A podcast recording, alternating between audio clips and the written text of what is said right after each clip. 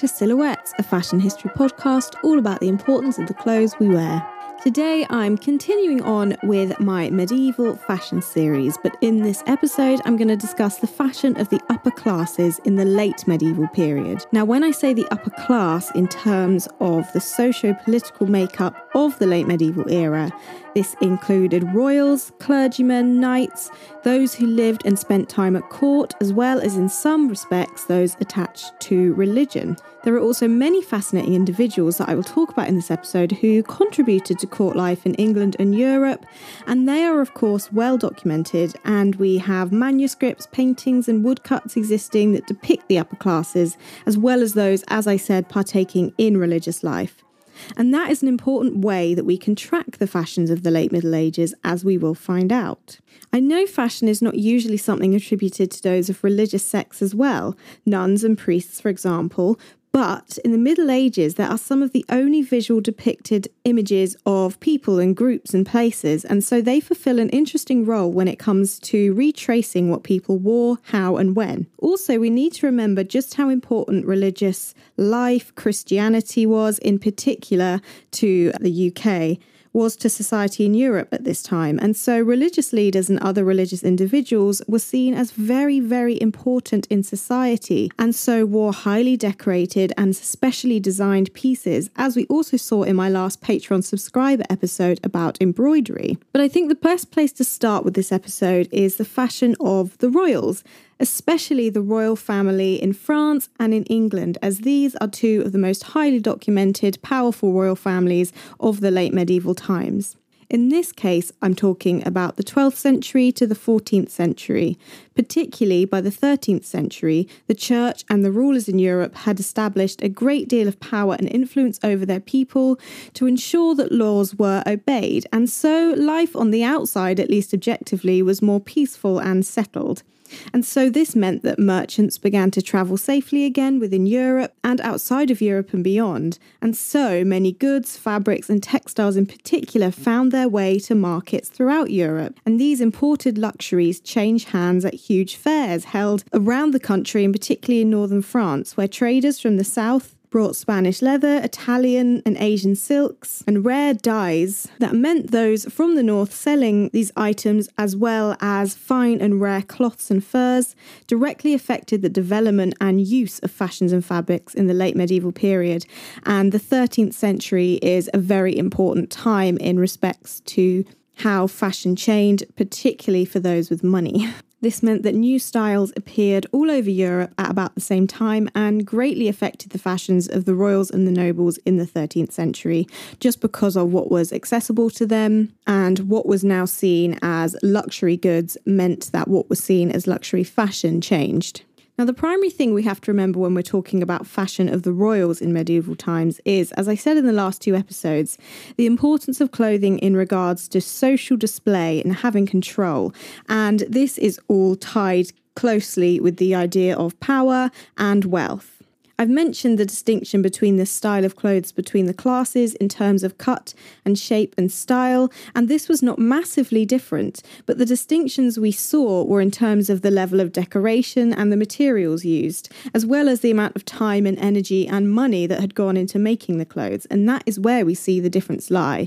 It is in the jewels, the fabrics, the furs. And so when we talk about royal fashion, we're not really particularly talking about clothing that was different in shape, not not like we see in much later periods, but more in fabrics and designs. It became common for medieval kings, particularly, to wear quite elaborate dress, particularly during different ceremonies as well as when they were holding court. Royal kings would have worn a specific type of surcoat that was highly decorated and elevated, and this would have demonstrated their status when they were holding court or at events outside of their court. These were often embroidered with jewels and gold thread, and the girdle that made up the middle of the outfit would have been made of extremely expensive materials like velvet and likely decorated with precious stones and gems as well as a variety of other ornaments depending on the location and the status. For example, King Louis of France, who ruled from 1226 until 1270,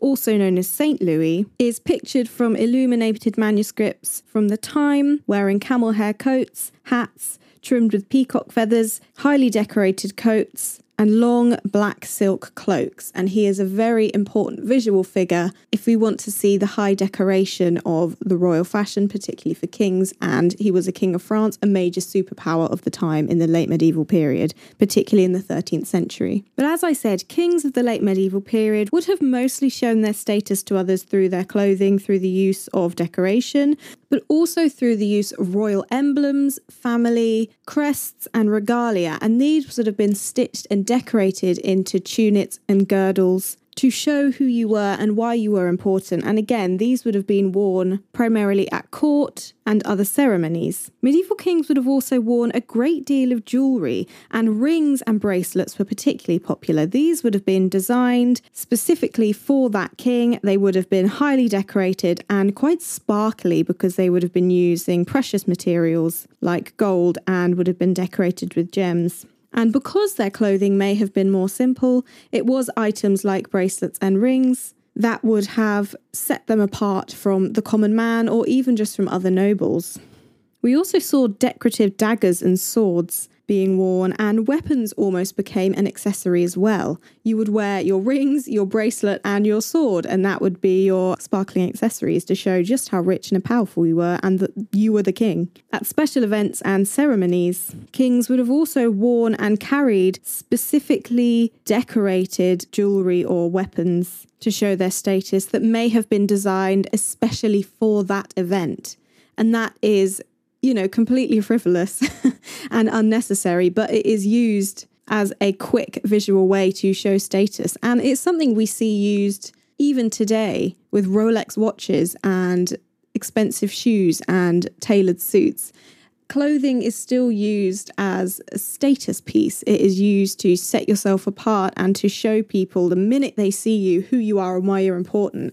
And it's something that we have always done and probably always will do. But it particularly started with kings and royals. Crowns were where this really took off. And slowly into the later medieval period, this developed into jewelry and regalia and emblems. Crowns as an accessory are actually really, really interesting when it comes to the decorated fashion of the medieval royals. It again was the main thing that set people apart as someone of importance.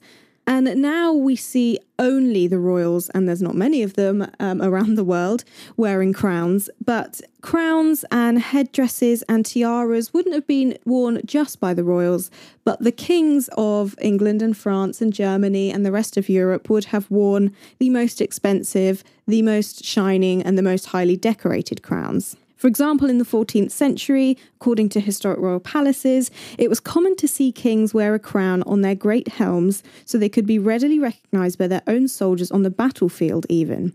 Both Edward III of England and Robert the Bruce of Scotland seals feature them mounted with great helms with crowns. And this shows the crown being used as a visual representation of who you are and your power. But in fact, the oldest European crown jewels are the Iron Crown of Lombardy for the 9th century, which is just such a long time ago, the Imperial Regalia from the 10th century, which is now held in Vienna, and the Hungarian Crown in Budapest from the 10th to the 11th century. The Bohemian crown jewels are also an important piece of royal history, and these are from the 14th century.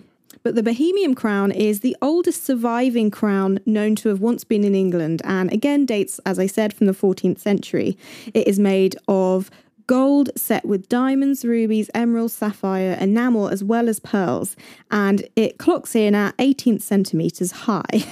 it's also known the crown of Princess Blanche because it was worn by Princess Blanche of England, daughter of King Henry of England, on her marriage to Louis III in the 15th century.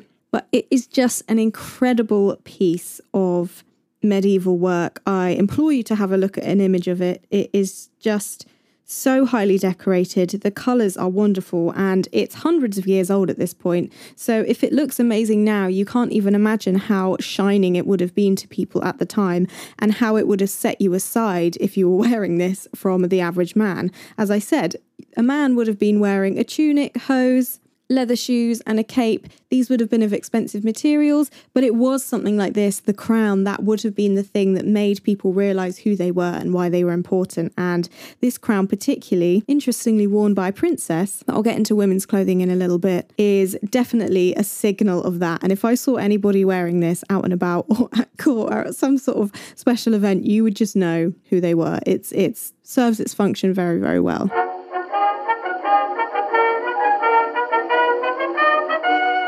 Interestingly, we also see some kings throughout the medieval period favouring the clothing styles of the Byzantine era.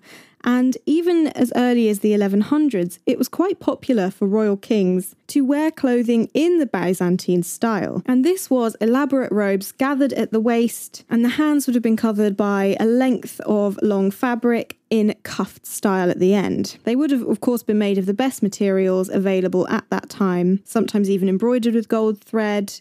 They would have been bright in colour, using the new fashionable expensive dyes. And we see kings even of the 12th and 13th century favouring old fashioned classical styles of a time that they didn't live.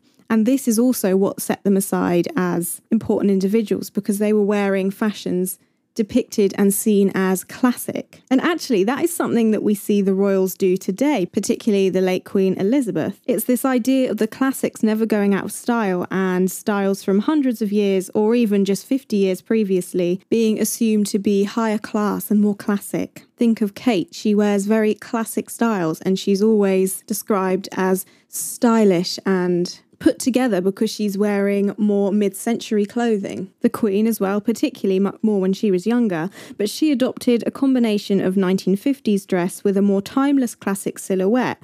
And some was highly decorated, some was more simple. But it's interesting that the royals have been doing this for hundreds of hundreds of years, and it is a simple way to set them apart from the common man. It was only really in the 14th century that royal men's garments changed, and the classic tunic became close fitting with knee length skirts instead of the doublet becoming popular, and the over tunic was changed into something called a cotehardie, which is a long garment with sleeves, but essentially king's clothing as we see depicted in many images of kings in illuminated manuscripts and later woodcuts. The clothing is simple and consists of very similar pieces as we see the common man wearing. But if you look, there are small changes that happen between the 12th, 13th, and 14th century, even if they are much slower than we're used to today. It is things like shorter sleeves or shorter tunics or belts in different places, capes, clips. Things like that will slowly change, and the kings were no stranger to this. Their clothing would have just been made with better dyes, better materials as things became more expensive and more available, which is an interesting combination.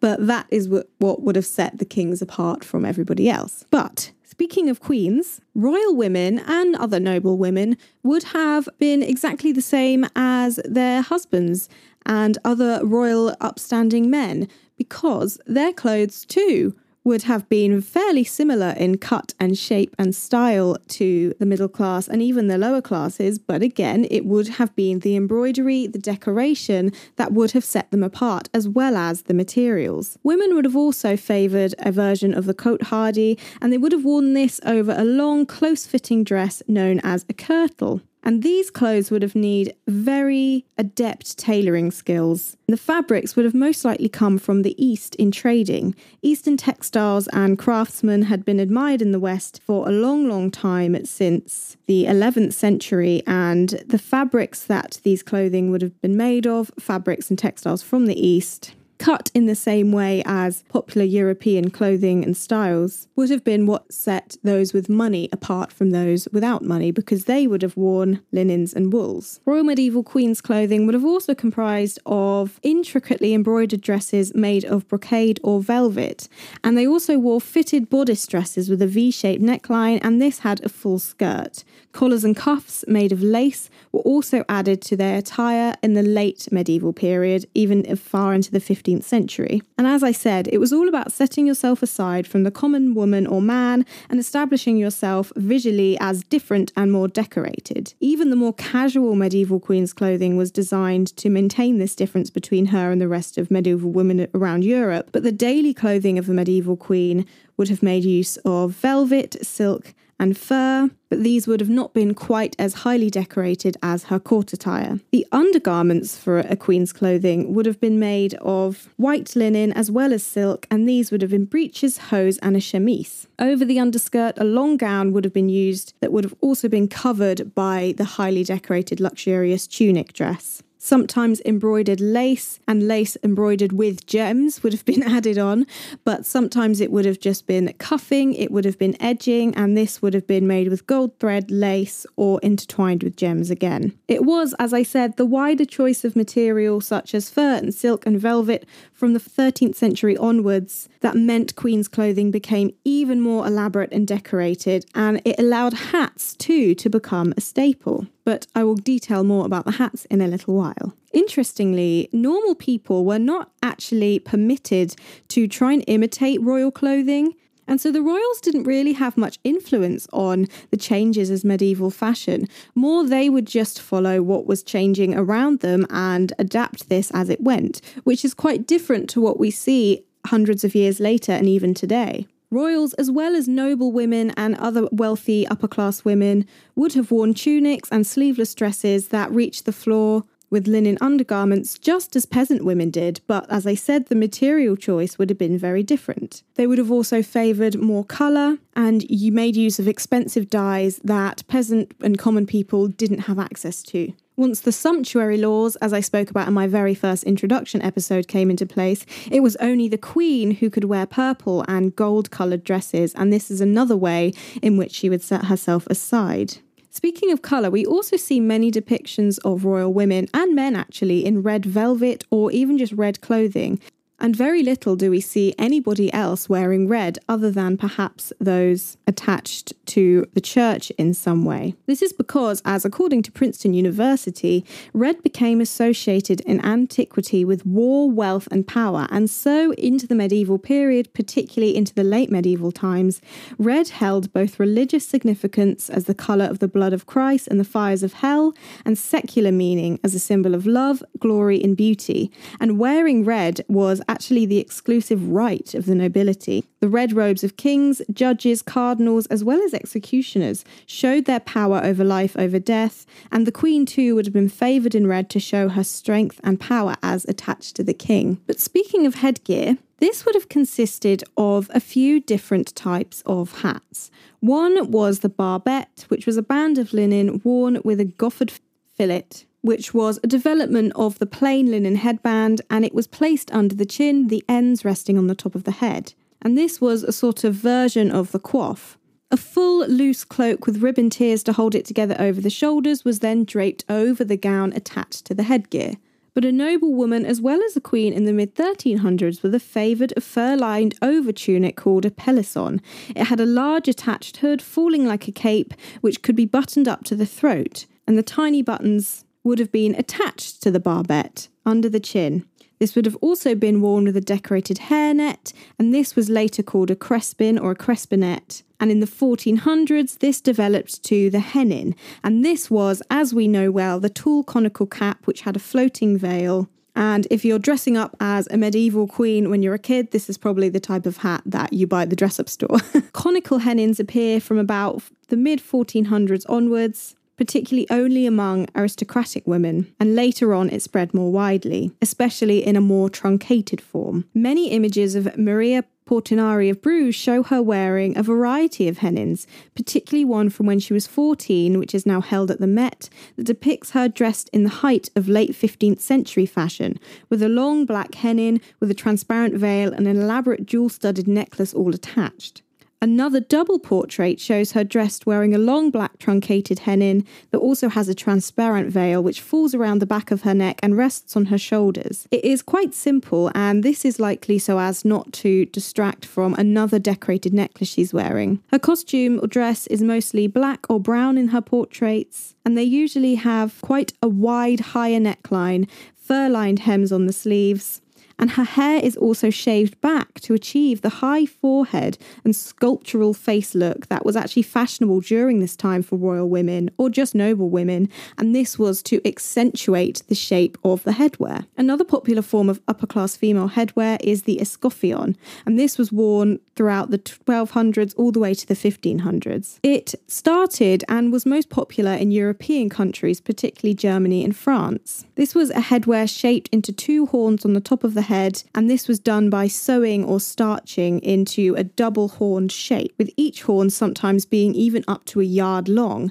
And this is probably another iconic piece of medieval headgear that you recognize. The headpiece would have made out of a circular roll of thick material like wool, felt, or silk, and over the headdress, gauze or silk was sometimes draped for weight distribution or even aesthetic purposes. And this creates that U like horned shape. There are actually many depictions of medieval women, particularly royals, wearing an escoffion. One of these is Christine de Pizan, who I will go into detail on just a little bit later. However, the escoffion style was a sort of version of the hennin, and in some contemporary written documents, the hennin and the escoffion can get conflated. Often, the escoffion is referred to as a two horned or harp shaped hennin, but the two are actually very different pieces of headwear with specific, distinct designs fabrics. Escoffions, particularly, were much more highly decorated and would have been adorned with jewels, with golden thread, and often made in bright colours. However, hennins are usually depicted as a little more simple. The style of the escoffion developed over time and eventually was given its own name because of its popularity and its distinct features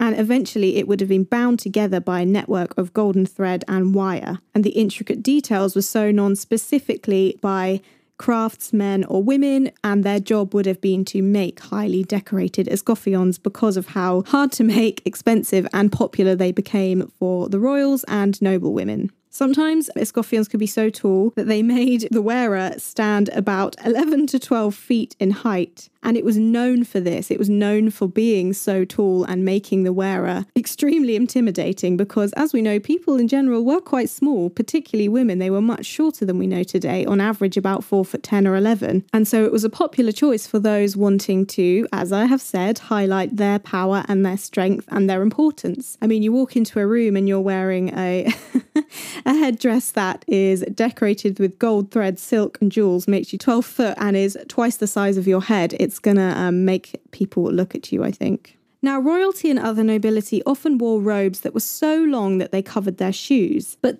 they did actually wear shoes, and these shoes were likely to be a type of small leather boot or leather sandal, which would have been good for walking outdoors, and these softer slippers, sandals for indoors.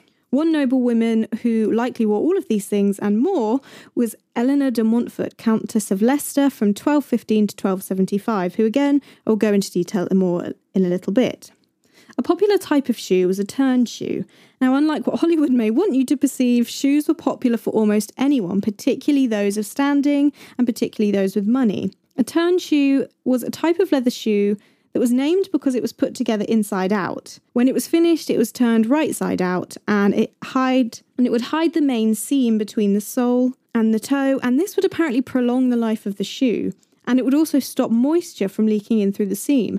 So, actually, we've got a really careful, thoughtful piece of design here that would have been very practical to wear and probably very comfortable. I mean, there wouldn't have been um, much support on the arch without any sort of heel, but I think it does really go against this idea that we have that people were just walking around barefoot all day. And these shoes would have been popular for the royals, but it would have been popular for everybody because people need to wear shoes, you know? In the late medieval ages, turn shoes would have used one sole made of cowhide or bovine hide and one piece of goat hide or cowhide stitched together. And again, in the late Middle Ages, additional elements were added like doubled soles, cutouts, and high decoration if you were more wealthy.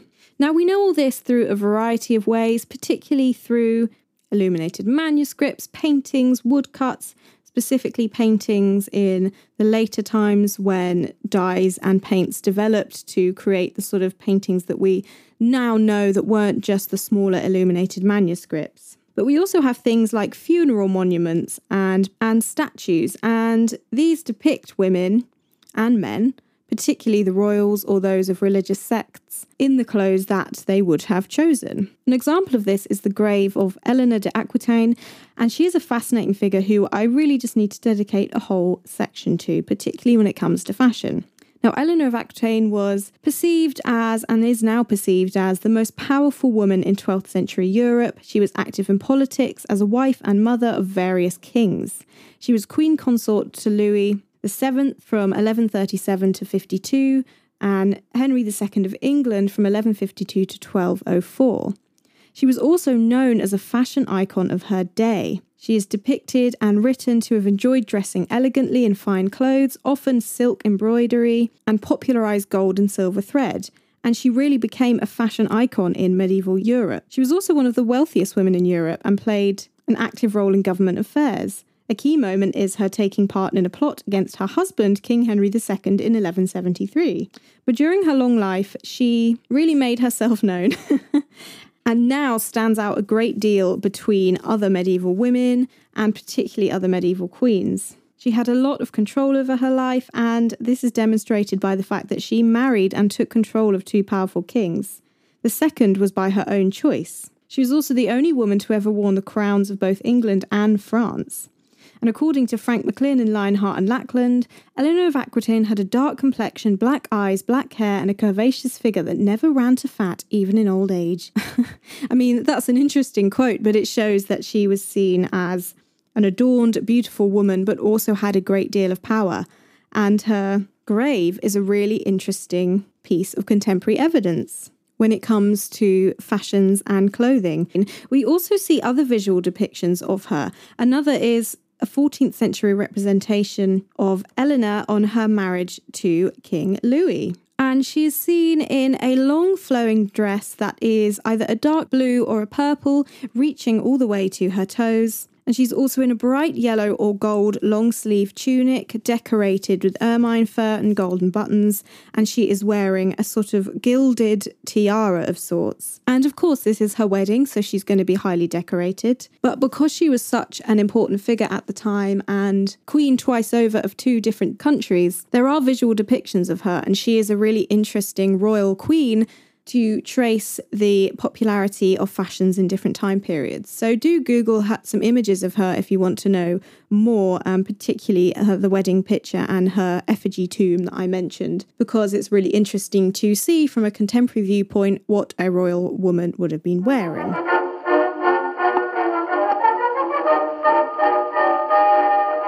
And there is also a wealthy countess, a woman named Eleanor de Montfort, who I also have to mention she created a very important piece of contemporary evidence that is used today to trace some of the clothes owned and worn by those of the upper classes, particularly women of the late medieval period, which is now held at the British Library. According to research from the British Library, Eleanor de Montfort, Countess of Leicester and Pembroke, was one of the most significant figures of 13th century England.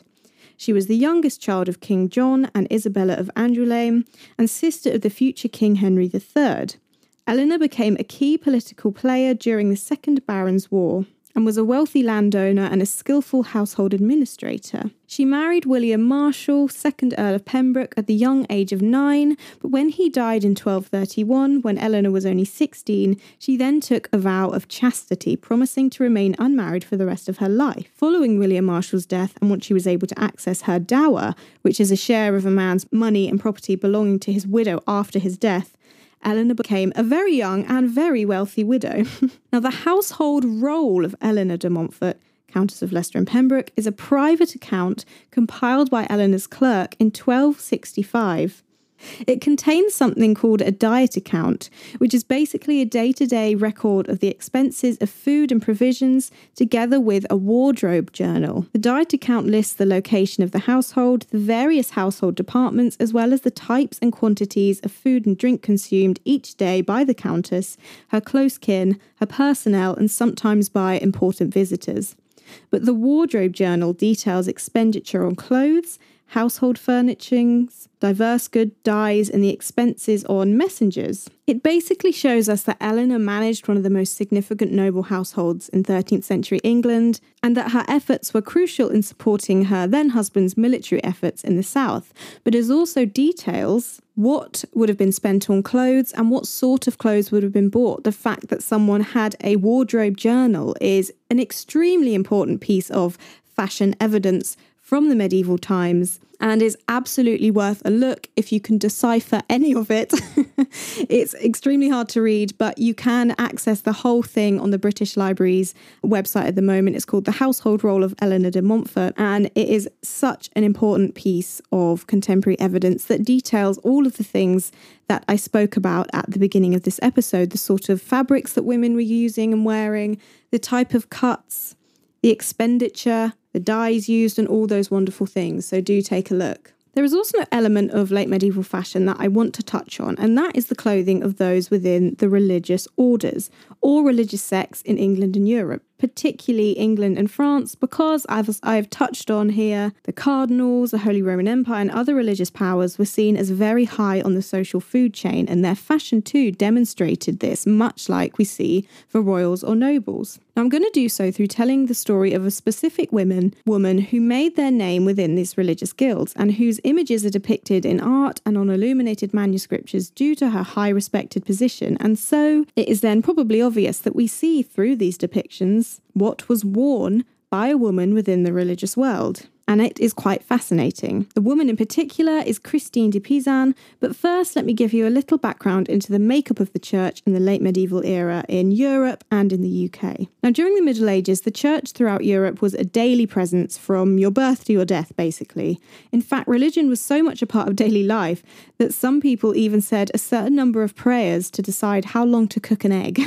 The church was basically one of the most powerful forces in England, especially after England's conversion to Christianity began in 597, which initiated a long period of close contact with Rome. King Alfred, for example, visited Rome twice before the age of seven, seven, staying for a year the second time, because letters, pilgrims, and bishops would be going back and forth between England and Rome, the Eternal City, to develop their religious knowledge. According to Dr. Alixe Bovey, the church was the single most dominant institution in medieval life, its influence pervading almost every aspect of people's lives. Its religious observances gave shape to the calendar, its sacramental rituals marked important moments in an individual's life, including baptism, confirmation, marriage, the Eucharist, penance, holy orders, and the last rites, and its teachings underpinned mainstream beliefs about ethics, the meaning of life, and the afterlife and the headquarters of the Western Church was Rome. And for most of the medieval period, this was the chief residence of the Pope,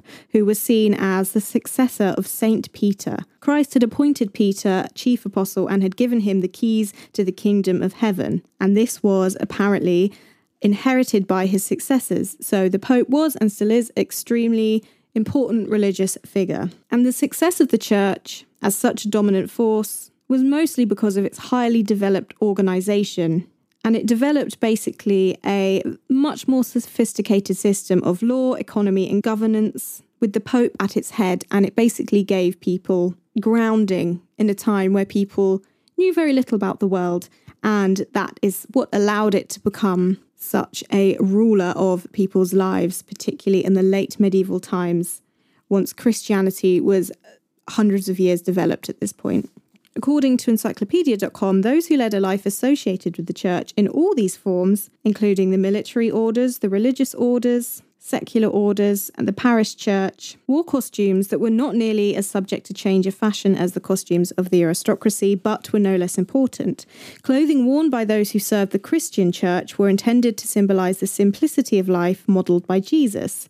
The ruling that required all men and women in cloistered religious orders that is, monks and nuns who lived apart from the world to wear habits, was established by a consensus of church officials several centuries after the founding of the Benedictine Order of Monks, monks in 529. Canon 27 was a rule that was regulated in dress, and this was initiated as early as the Fourth Council of Constantinople in the 9th century. So you can see here that by the late medieval period, by the 12th century, this was highly developed and people had settled well into how to dress dependent on which part of a religious sect you were in. A particular group that imitated the simplicity of the early church were the pilgrims, and these were found both on land and sea throughout Europe and the Middle East as they made their way to sacred shrines for purposes of penance and the desire to travel God's world. Students, too, university students who were attached to the church, were expected to wear a formal full sleeved cope or cape, which was a bit smaller than a normal tunic, or sometimes a larger sleeveless overgarment that reached all the way to the feet, having a slit at the mid front so the arms and hands could reach out. And this is what is still worn as your academic dress at a graduation ceremony today. So basically, our current graduation clothes, I'm actually looking at a picture of myself as I say this in my master's graduation outfit, comes from the religious cappa clausa, costume of the late medieval periods. Who knew? and actually, university dress codes were apparently based closely on the disciplinary decrees of clerical dress held under Pope Innocent III. There were even some forbidden items like red or green clothes, shoes without cutout designs, curved or decorative hoods, swords or knives, or fancy belts, girdles, enhanced with gold or silver trim, trunk hose, puff sleeves, coloured leggings, or boots that might be seen beneath long garments. You also couldn't wear garments that were too short or too tightly fitted to the body, despite this being quite a fashionable way of dressing in the late 14th century for those of upper classes. And this attention to colour, fabric, and cut showed that the wearer was too worldly and not sufficiently serious for university religious life. There were also particular garments worn by priests, and these were called vestments. They symbolize the glory of God and the church, and such garments could be constructed of costly fabrics with a lot of ornamentation and dyed in colours established from long, long use. For example, when the priest celebrated Mass, still according to encyclopedia.com, he wore six specialised garments the amice, alb, girdle, maniple, stole, and chasuble. The amice is a handkerchief like fabric that covers the shoulders. The alb is a floor length white gown with full long sleeves. The girdle of white tasselled cord belts, the alb at the waist, while the maniple, from the Latin word for hand, is another handkerchief like cloth that is worn over the left forearm. The stole is a white knee length scarf around the priest's necks, very much like a modern dress scarf, and the chasuble is worn over all of these garments. We also see the cope, which is a big outer decorated garment, and he would have also worn a pointed headdress called a mitre. So, interestingly, a priest would have been wearing something highly decorated of different colours and many layers because of their position within royal religious society. And so I think that just tells you from a small point of view, there's so many other things I can talk about here because you could do a whole episode on religious fashion in the medieval period. But the church had a lot of influence over life, politics, social life, but particularly what you could wear, how you could wear it, what colours you could wear, depending on who you were. And so, this is why Christine de Pizan is a really interesting individual. She was an Italian born French poet and court writer for King Charles of France and several other French dukes. She was born in 1364 and died around 1430. She served as a court writer in medieval France after the death of her first husband. Her patrons included Louis I of Orleans, Philip the Bold of Burgundy, and his son, John the Fearless. She's considered to be one of the earliest feminist writers, and she wrote biographies, poetries, novels, literary, historical, philosophical, political, religious reviews, and analysed a lot of religious life. She wrote The Book of the City of Ladies and The Treasure of the City of Ladies, and these are her sort of well known works. And these were even in print up until the 16th century.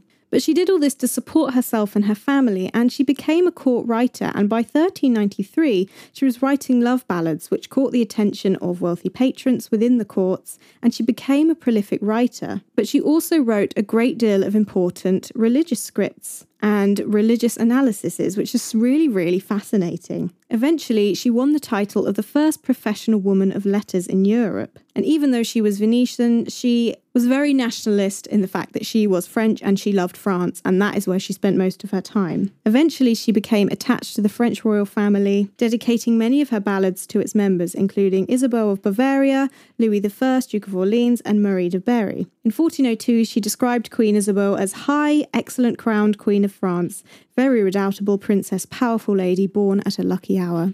But she was a very important figure in royal and religious life and chronicled the lives of the royals. She wrote poetry and many religious writings. And because of how popular and prominent she was within court, there are innumerable depictions of her in illuminated manuscripts and paintings. And so she is a really fascinating female individual to focus on when we talk about what upper class religious individuals were wearing in the late medieval periods, particularly in the 14th and 15th century. Many of these are held and can be found at the British Library and are available on their website, so you can access these even if you can't access the British Library physically. She also illustrates herself into many of her works. One is Le Livre de Trois Vertus, probably said that wrong, which is, I think, sort of loosely translated to the Book of the Three Virtues. And in this illumination, she has depicted herself as kept awake from the rest of the three virtues. And in this, she is wearing a floor length blue gown with a black undergarment of sleeves that's tight close to the body, reaching to her wrists, as well as what looks like a white escoffion. But she is in bed, so it could just be a cap or a coif. But we see her wearing blue, which, as we know, was a colour an expensive dye and a colour held only for those with power and money and influence. We also see an image depicting her presenting her book to Isabel of Bavaria, Queen of France, who I mentioned earlier.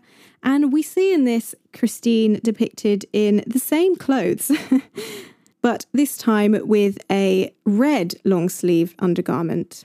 But here we also see the Queen depicted visually, and she is most definitely, as well as her ladies, wearing a huge escoffion with her hair shaved all the way back to the top of the crown. She is also wearing a floor length red, highly decorated dress, collared and sleeve lined with ermine fur, with a girdle reaching just underneath the bust of bright emerald green decorated with gold.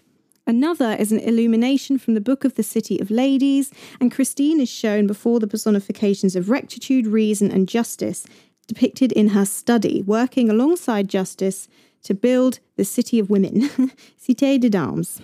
And she again is depicted in the same blue tunic dress with long red undersleeves, but it is also the other women that we need to have a look at, the apparent virtues, rectitude, reason, and justice, who are wearing gold crowns, collared blue, red, and white tunics, with again their hair shaved all the way back.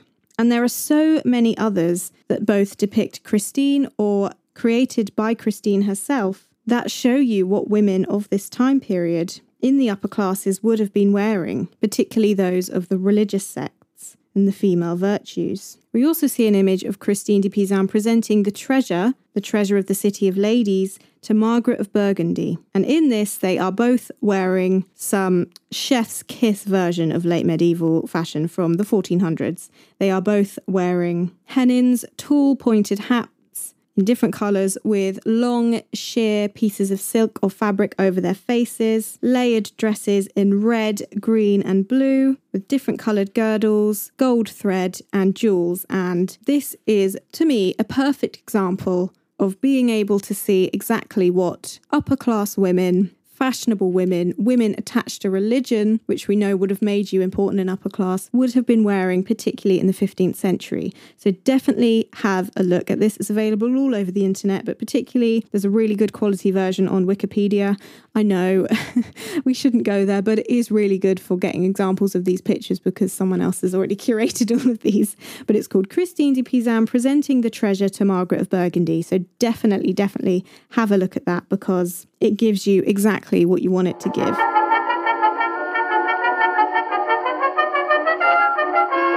Now, I want to end with the Canterbury Tales.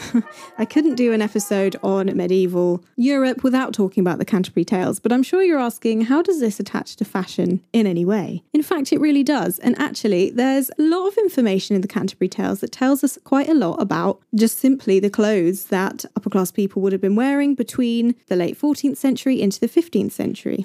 Now, if you don't know, the Canterbury Tales is a collection of 24 stories written in Middle English by someone called Geoffrey Chaucer between 1387 and the year 1400. The tales, which were written primarily in verse, are presented as a part of a storytelling contest by a group of pilgrims as they're travelling together from London to Canterbury to visit the shrine of St. Thomas Becket at Canterbury Cathedral. And Chaucer strongly uses the squire, the prioress, and the knight, characters in the Canterbury Tales, clothing to symbolise how their personalities are reflected through the Canterbury Tales. And the clothes seem a reflection of belonging to a particular social circle.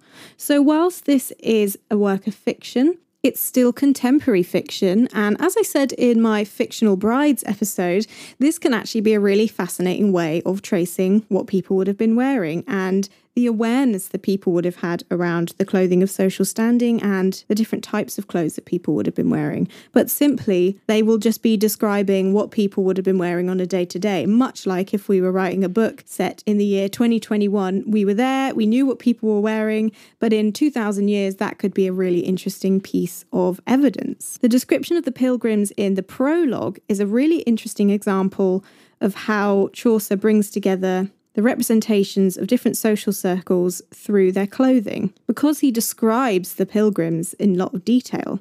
And in fact, the description of each individual garment defines the character, and the clothes symbolize their social standing and their personality. For example, there's a physician in the story, and his love of money reveals itself to us in the fur and the rich silk of his clothing. The squire is known to be young and quite vain, and he is depicted as wearing a floral brocade on his tunic, and this is seen as quite vain and excessive. The merchant is also described, at least hinted, at having a forked beard. And so this is something really interesting as well, because a merchant would have been someone with a small amount of social standing. They would have been nowhere near noble or royal, but they would have had a fair amount of money because, as I mentioned, trade and travel was so popular. And so maybe a forked beard was a fashionable type of attire for a merchant in the 15th century. The knight also wears a tunic made of coarse cloth, and he wears a coat of mail, of course, as we expect from a knight, but it is rust stained because he's recently returned from apparently an expedition. The wife of Bath is also a really important character in the Canterbury Tales, and she is wearing red, which signifies her importance but also her nature for lust. It shows to us that she's not timid or shy, but also that she is an expert weaver and most likely decorated her clothes herself. She is quite sexually described, and the fact that she's wearing red is really interesting because we found out that it was potentially true. We don't know definitely, but potentially true that red was something worn only by royals. And we also see the royals in the imagery from Christina de Pizan's book, Wearing Red. So it's interesting in the Canterbury Tales that red is attached to lustfulness and sexuality, but also popular for queens who, you know, are probably not allowed to be lustful characters. But nevertheless, read through the Canterbury Tales if you want some really, really interesting contemporary descriptions of clothing from the time. It's not super detailed, but it's more than you'll get from a lot of other places because clothing isn't something people really discussed a great deal because a lot of the writings would have been religious or political. And so that was seen as important at the time, obviously. Political changes or religious scriptures. People weren't saying, and then on this day when I was writing this religious scripture, I wore this. You know, it's not something that people really did. So the Canterbury Tales is a really interesting piece of contemporary evidence just to have some actual descriptions of people wearing rich silks and furs and brocades and what sort of beards they had. but I'm going to end it there, and I've got one more episode left for you, which is all about knights in shining armour. I was actually going to link it with this episode, and it was going to just be one whole episode because knights were also pretty high in the social standing of the late medieval times. But there was just so much that I had to just dedicate it to one episode, and I think it's safe to say that knights are a really iconic visual image of the medieval times and it's their clothes, it's what they're wearing that is what makes them stand out. The helmets, the chainmail, those pointy metal boots.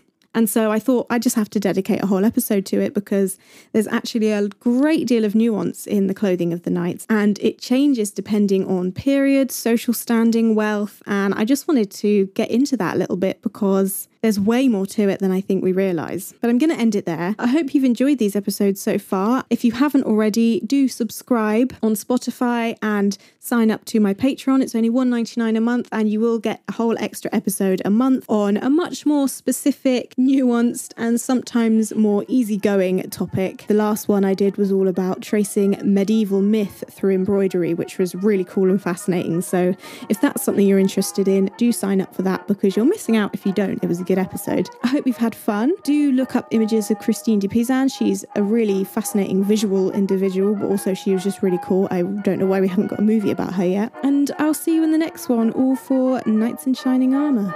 Stay fab, everyone.